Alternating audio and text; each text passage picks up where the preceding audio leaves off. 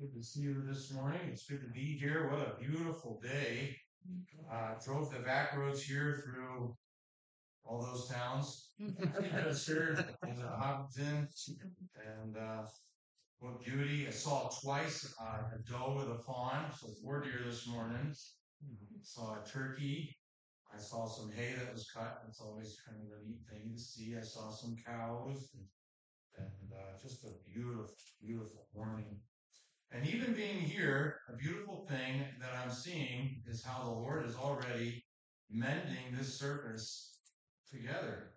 And uh, uh, those involved in uh, structures of services often see that happen. And uh, and I think that you'll see it today as you look back on it. God is bringing us all together and look forward to celebrating the Lord's Supper with you afterwards. God is good. I do apologize it's just me this morning. And uh, I know that's a sad thing. It's always sad for me too. But uh, my family uh, was occupied with some different things. Normally, I try to bring at least one or two with me just to keep two. And uh, my daughter is my uh, right hand woman. She's my sidekick. But she has a friend visiting, uh, a missionary uh, child from South Africa, uh, Eliana Hassman. And uh, so she's spending, spending some sweet time with her. Glad she'll be with But uh, I do apologize for that. But I am glad to be with you this morning.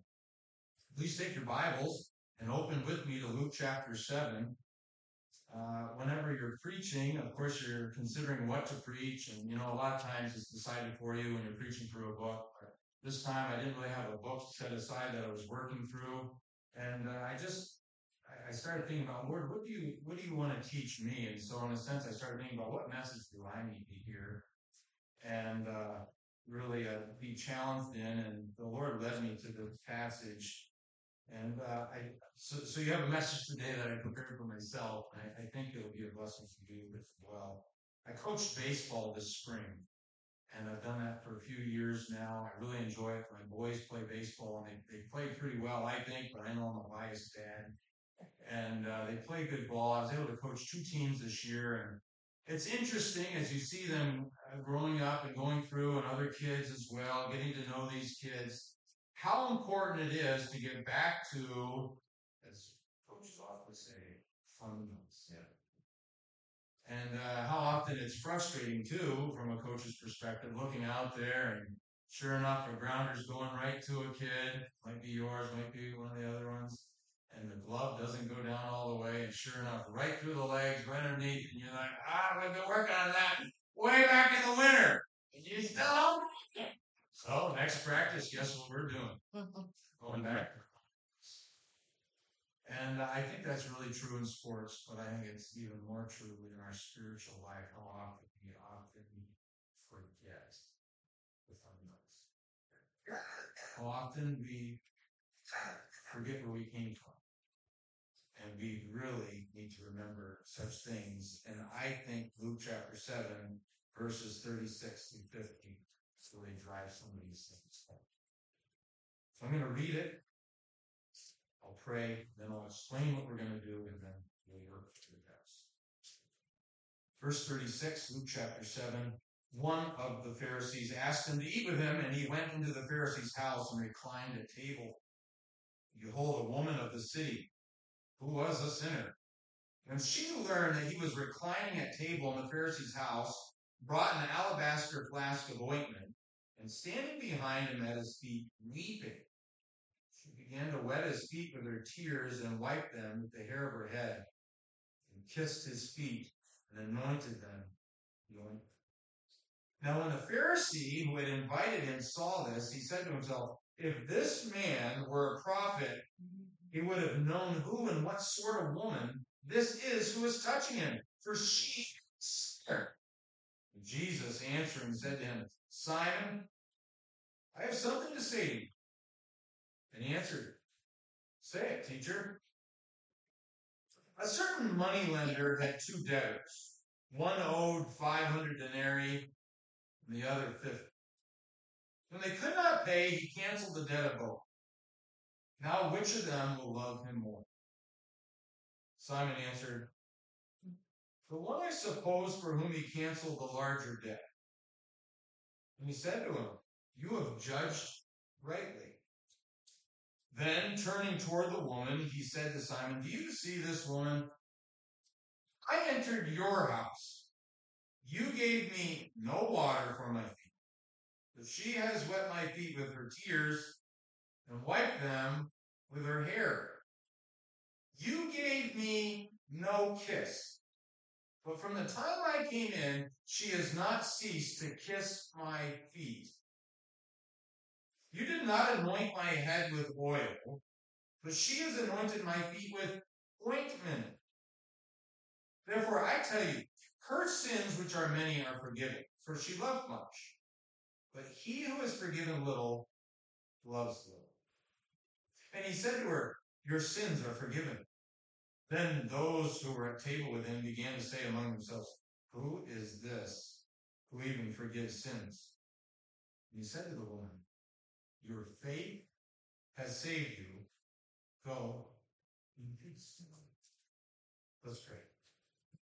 Dear gracious Father, we thank you so much for the Word of God, its truth, its challenge, the way it's written, the beauty of it, how even after all these years of being written, it still strikes chords in the hearts of your followers.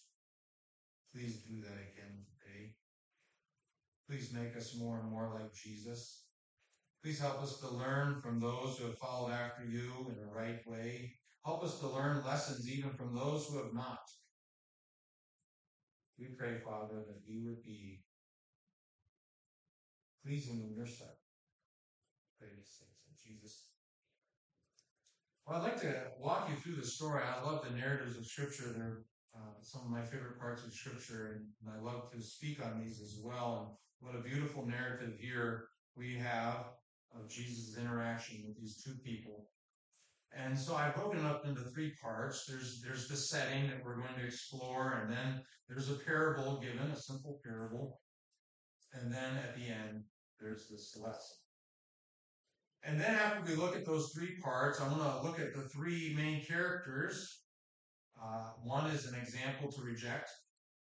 One is an example that we should follow. And the third is an example that should cause us to respect and uh, this great, great God. So first the setting, verse 36. One of the Pharisees asked him to eat with him, speaking of Jesus, and he went into the Pharisee's house and reclined at table. So the Pharisees is, of course, a religious group. Uh, their name in the Semitic, uh, so where this would have originated from, means the separated ones. They were very religious, very um, serious about observance of the law. You'd have the scribes that would be interpreting the law. Some of them might have been Pharisees, uh, but not all of them. They're interpreting the law. The Pharisees were really trying to practice the law. And then, of course, you have the Sadducees, which was more of like a ruling sect. Uh, often they had some peculiar beliefs and everything. Uh, but the Pharisees were very religious and had great uh, influence on the people. Uh, the Jewish people, who tended to be more religious, at least at this point, really revered the Pharisees and respected them. And uh, if the Pharisees approved of it, the people generally approved of it. And if uh, the Pharisees didn't approve, the people generally didn't approve. And so here we have this um, character uh, this person rising up, Jesus Christ, and growing in popularity, and the Pharisees haven't made a decision yet what they think about him.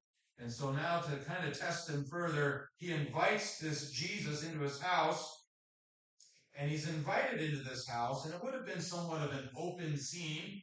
Uh, it was common in that day for when uh, when a feast like this took place that it was somewhat open and people that were not invited could walk by or stand there and look on from a distance. And so he's invited into this scene and uh, the situation.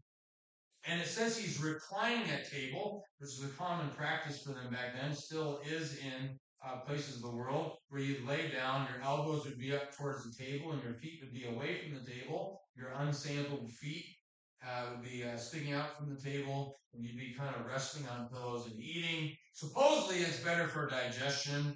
I kind of wonder if you might be able to eat a little bit more, but we'll see. No, I, I, I probably won't put this into practice, but this is what's taking place.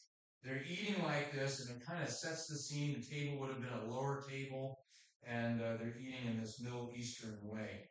Verse 37 says this behold, a woman of the city who was a sinner, when she learned that he was reclining at table in the Pharisee's house, brought an alabaster flask of ointment. So you have the, this scene taking place where they're eating and fellowshipping, and somewhat of a, an area where they could look on uninvited guests and kind of see what's going on. You kind of wonder if this is playing into, um, again, many of the Pharisees, even though they were very religious, were very self righteous and proud. You kind of wonder if it's playing, see, I have the teacher at my place kind of idea. And you, you have this woman who would have been looking on and uh, we also know in this setting from later on in the story that we have more people here than just the Pharisee, because we're going to have people questioning, what does he mean by saying forgiveness of sins? So there seems to be a group of people here, and possibly Pharisees, or at least tied closely to the Pharisees. And uh, this is the group, and you have this woman who uh, is described as being a woman of the city who is a sinner.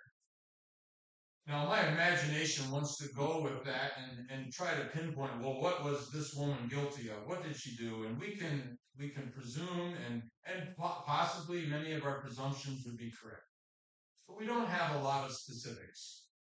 But we do know this: she is well known as a sinner. This man, who will later be described as Simon the Pharisee, he knows it. Jesus knows it. He's going to uh, point out later that when her sins are forgiven, which are many. And uh, she would have been known by even the people around here.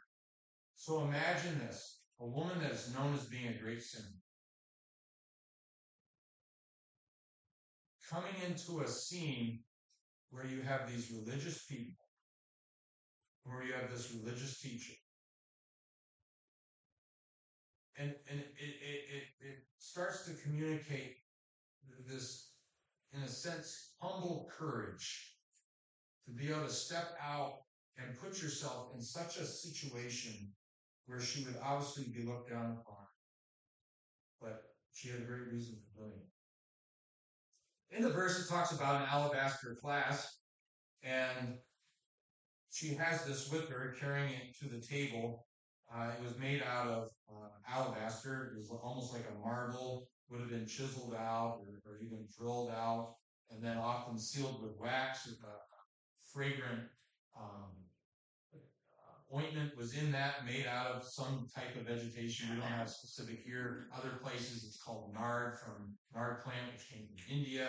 This is probably not that because it doesn't say it, but something like that. It would have been valuable, very useful and uh, uh, often used for different purposes than this. But here, uh, she brings it with her. In verse 38, it says, And standing behind him at his feet, weeping, she began to wet his feet with her tears and wiped them with the hair of her head and kissed his feet and anointed them with the ointment. Well, there's a lot there. These actions seem kind of radical to us, and they would have been actually radical for them as well, but perhaps for different reasons. Uh, washing of feet, a kiss, and anointing were parts of the culture. So let me say that again. Wash feet, a kiss, and anointing were parts of the, the culture. I remember uh, going to Zambia and washing our hands before we ate and they would go around with a bowl of water. They didn't wash their hands for us, but you know, it was part of their culture. Washing the feet was, in a sense, part of their culture. It was very common to them.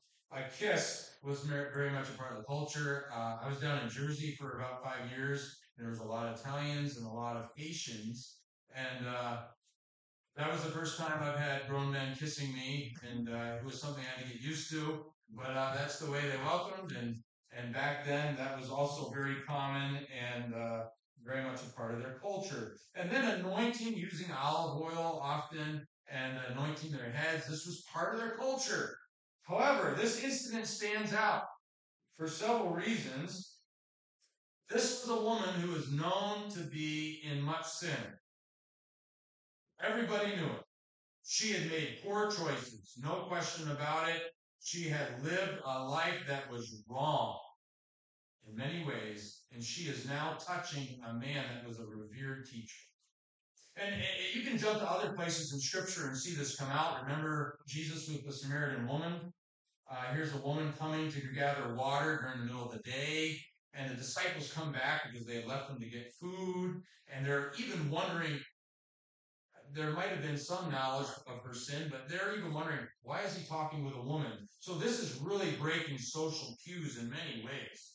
And Luke really is a gospel that really uh, focuses on on women in, in some ways more than the other gospels. And sure enough, he brings out the story of this lady who is is is actually touching this revered teacher, which culturally would have culturally would have been not really heard of. Uh, interaction between the genders was very guarded, especially among religious Jewish men.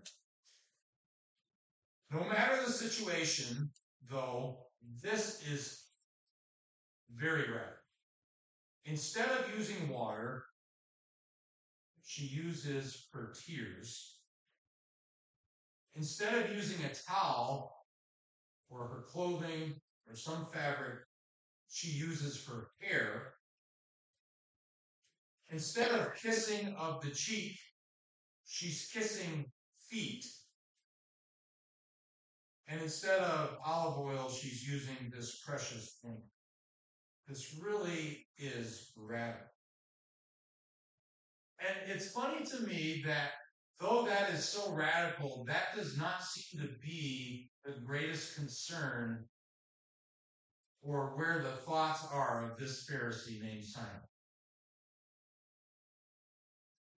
Verse 39 now, when the Pharisee who had invited him saw this, he said to himself, If this man were a prophet, he would have known who and what sort of woman this is who is touching him, for she is a sinner.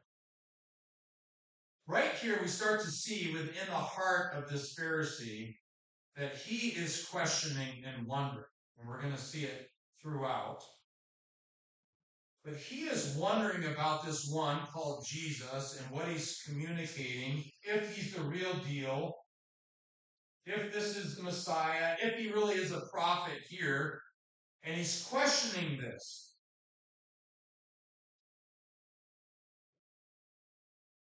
He's not so alarmed actually by the actions, but actually the reputation of this woman and the fact that Jesus is allowing her touching.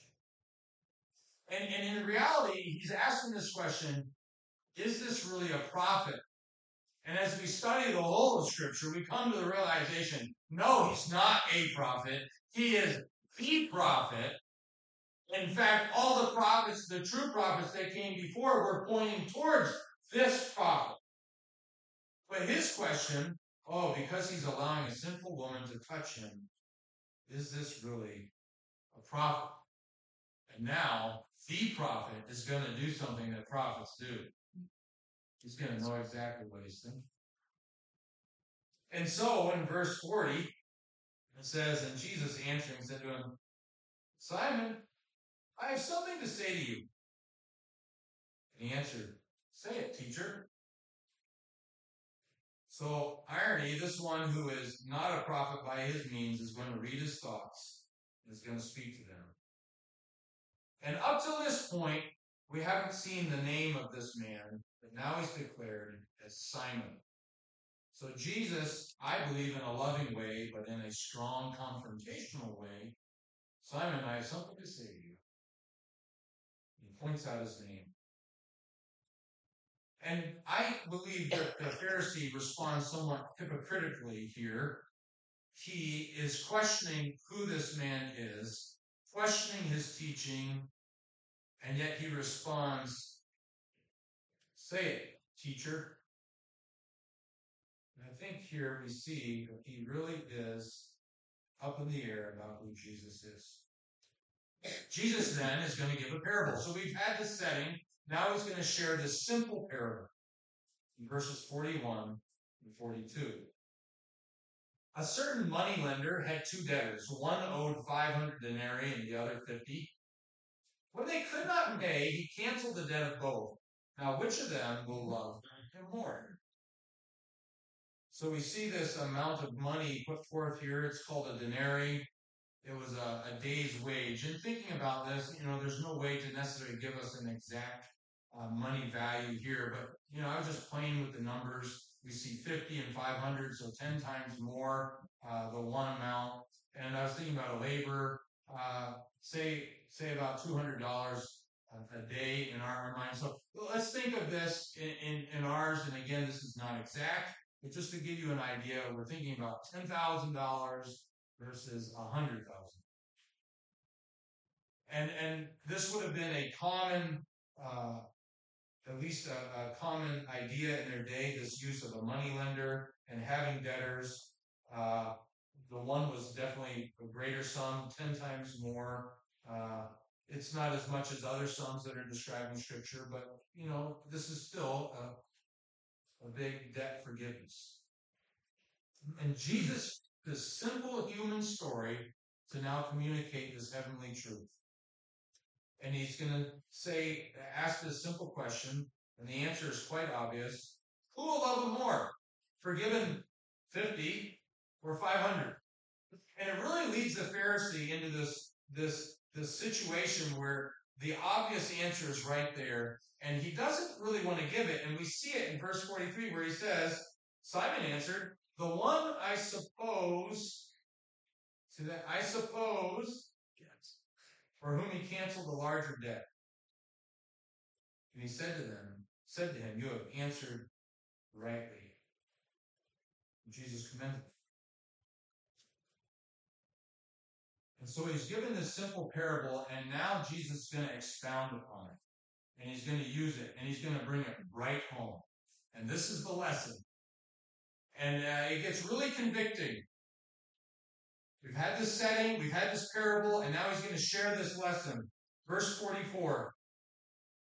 Then turning toward the woman, he said to Simon, Do you see this woman? I entered your house. You gave me no water for my feet, but she has wet my feet with her tears and wiped them with her hair. So there, Jesus, laying down a table, talking to Simon, perhaps across the table, looks at the woman and speaks to him. And he points out, son, do you see this woman? This woman that everybody here knows is a sinner, a woman of the city. I entered your house and the common practice of the day would have been to give some water to wash my feet. To, to have a bowl of water and wash my feet, perhaps it doesn't even apply here, doing it, but at least giving the water there so I can at least wash my own feet. Instead, she uses something that is much more valuable to her. Really, I believe a sign of her, her mourning over her sin and she's going to use her very own tears and use them to wash his feet. And in that process, another common part would be having something to dry them or wipe them off with. And this lady, as he describes in verse 44, has wiped them with her hair. Now, uh, the head was considered, of course, and we would still do this today in our own way, but head was seemed a more glorious part of the body, and feet was a lowlier part, you know, literally and figuratively. Uh, sandaled feet walking around in dusty uh, Middle East, they would have been dirty often, and so common practice to wash your feet. Remember when Jesus is washing the disciples' feet? Peter goes, "Wash my whole body," uh, kind of idea, and he goes, "No." And he's he's te- teaching a spiritual truth there, but the idea was, you know, you've been washed in me, and and now I believe the picture there is continual fellowship. If we confess our sins, He's faithful and just to forgive us our sins and cleanse us from all unrighteousness. It's this idea of walking with the Lord. And it was very common, a common practice to wash your feet. And uh, this is where he's at. And instead of using a rag, which would have been the normal process, she's taking something off of her head. Something that was very dear to a woman, and we would even value that today. Something cared for and beautified and taken care of and brushed is now going to take that off of her head and use it to wipe his lowly feet.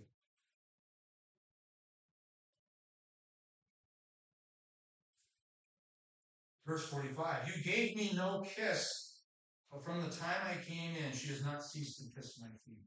It's really hard for us in our uh, minds to separate uh, romance from kissing, but it really was not this idea at all. This was total reverence. Again, taking her glorious part of her body, her head, and, and kissing his feet.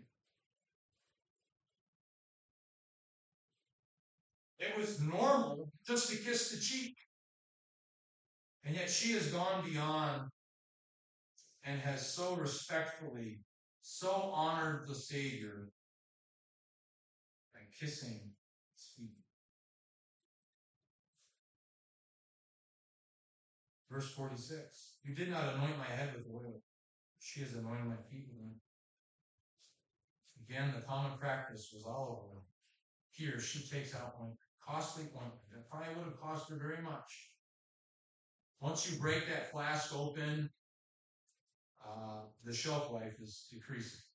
It's being used in this, and, and I get the idea and assume that she probably used the whole thing. This fragrance that would normally not be used for this this application at all is now being put.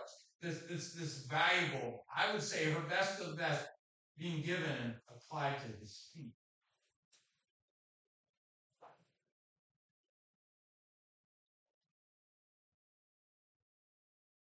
Verse 47. Therefore I tell you, her sins, which are many, are forgiven, for she loved. But he is forgiven little loves little. Notice it says there, her sins, which are many, are forgiven. And now what he says here, if taken out of context, could be confusing. And perhaps as we read that, there was a question that came to your mind, but let's take it in context. Let's think about what's been declared and what's happened. Mm-hmm. Jesus is connecting the parable to this woman, and her love is declaring her understanding of her sin and her faith in Jesus as the forgiver of her sins. Why is she coming to him? You know, even in the parable itself, the debtor forgave the sins, the debt. So Jesus is not communicating that her love is what caused her to be forgiven. But her love is a reflection that she's come to the right place and now she is going to be forgiven because she has come to Jesus. It's even more clearly stated there in verse 50 where it says, Your faith has saved you. Go in peace. Her love is declaring her understanding of her sin and her faith in Jesus as the forgiver of her sin. And the proofs can be seen in the parable, moneylender. It's also is seen there in verse 50. Then Jesus says something that only God can say. And it says in verse 48, And he said to her, Your sins are forgiven. Then those who were at table with him began to say among themselves, Who is this who even forgives sins? Right here, the people are understanding, these religious authorities are understanding that this is a radical statement. No prophet has said this. No priest has said this before. No religious teacher or follower has said this of, of, of themselves.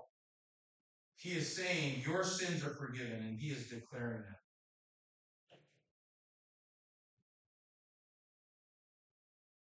They question it as they do at other places. In verse 50, it says, And he said to the woman, Your faith has saved you, go in peace. He makes this declaration. Now, again, this statement taken out of place could be confused.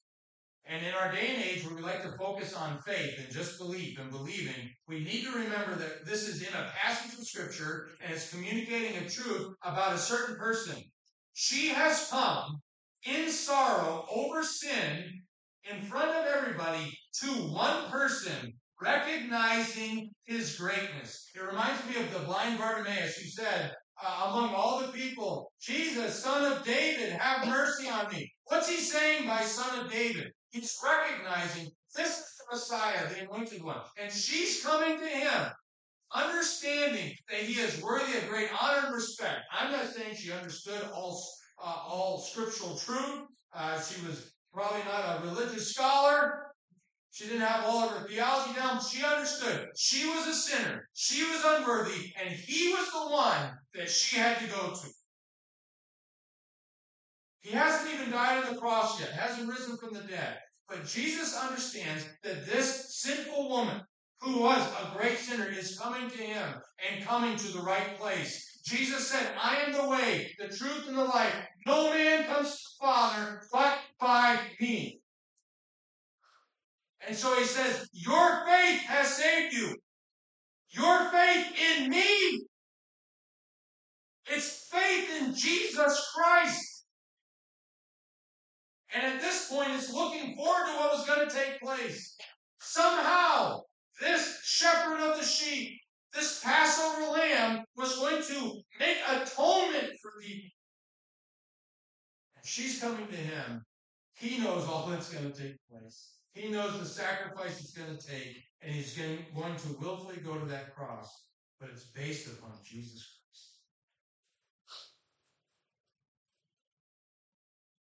And so he makes this comparison between her, her faith, her love, her forgiveness. Now we look at the three characters here. And we see, first of all, the first one mentioned in verse 36. One of the Pharisees. Let's analyze this man. Well, he's doubtful of Jesus. I think it becomes obvious in the fact that he questions whether he is a prophet, and yet he's willing to call him teacher. I think it's revealed in the fact that he gives a rather cold welcome to an esteemed guest. And then it becomes even more clear that this man needs to be challenged in his faith about Jesus by the way that Jesus addresses him. Another analysis of his life, we know that the Pharisees, even though many of them become part of the church, Paul, right? Uh, later on, even the book of Acts, it talks about Pharisees coming to the Lord. In fact, sometimes they brought quite a few problems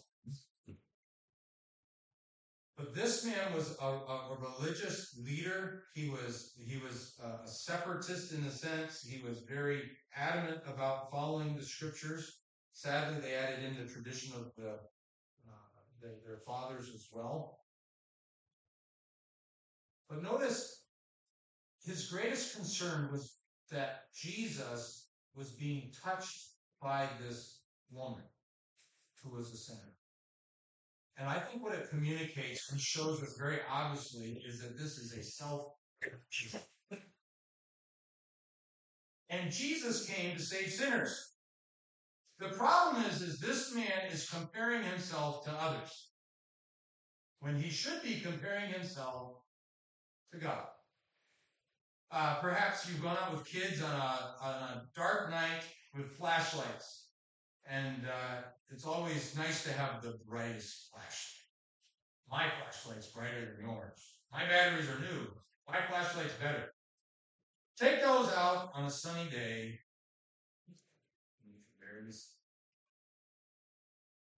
And the contrast is even more when we compare ourselves.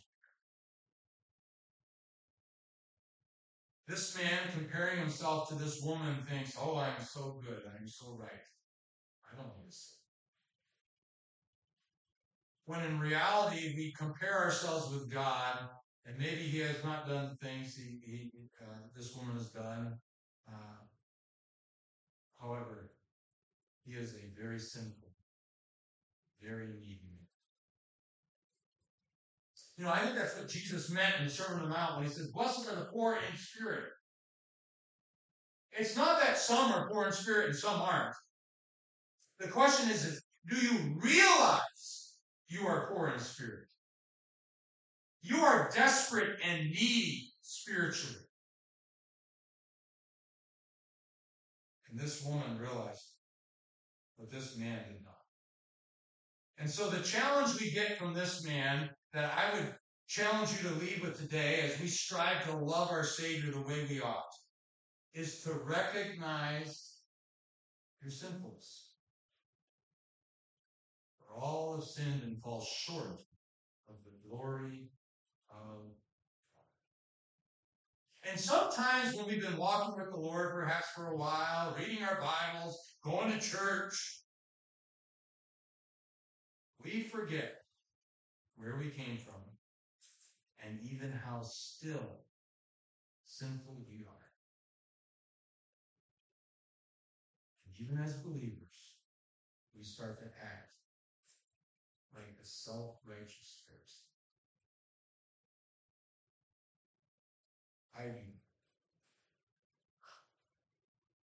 Second example that we look at, and this is the example to follow. The first one was the example to reject. We need to instead recognize our sinfulness.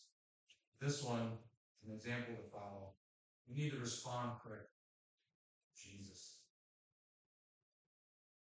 This woman modeled courageous humility, willing in the midst of all those people to make herself low, which is really who she was and come to Jesus. In the midst of self-righteous, prominent people, she humbled herself before the Savior. And, and in doing so, then went above and beyond and modeled great acts of worship.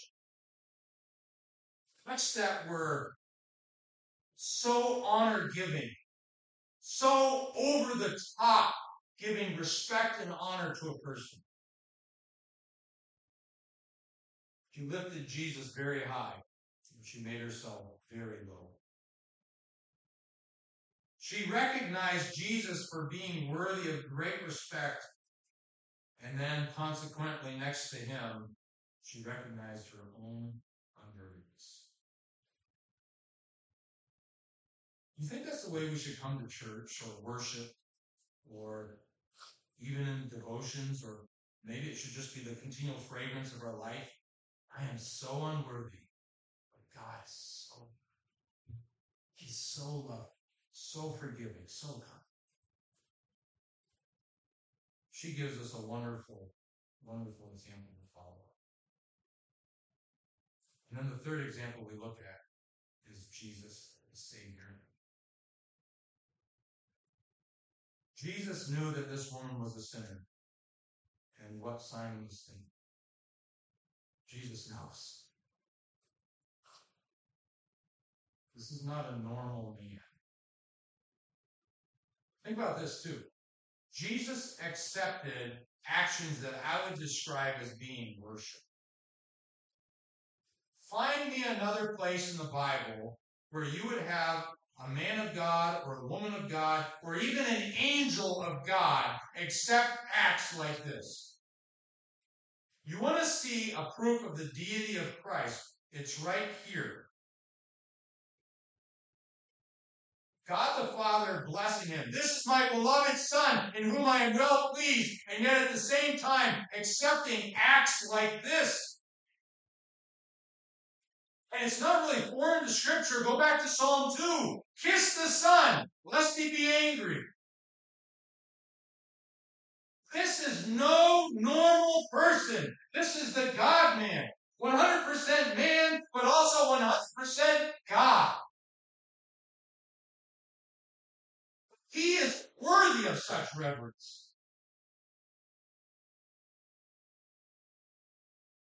This is the Savior of our sins. Where would we be without Jesus then declares that this woman was forgiven. That's not a normal statement. And that her faith in him is what saved her.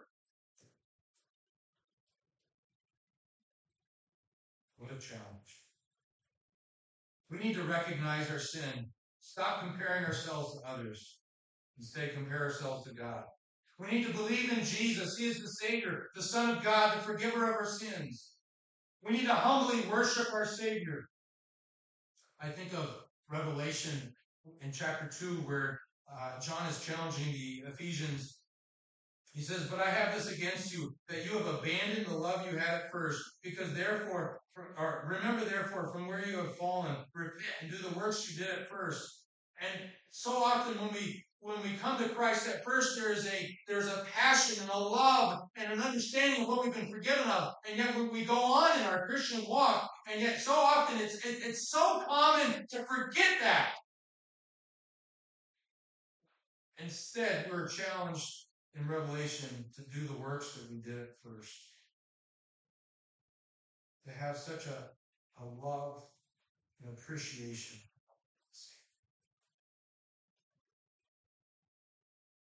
This woman really humiliates herself in, this scene.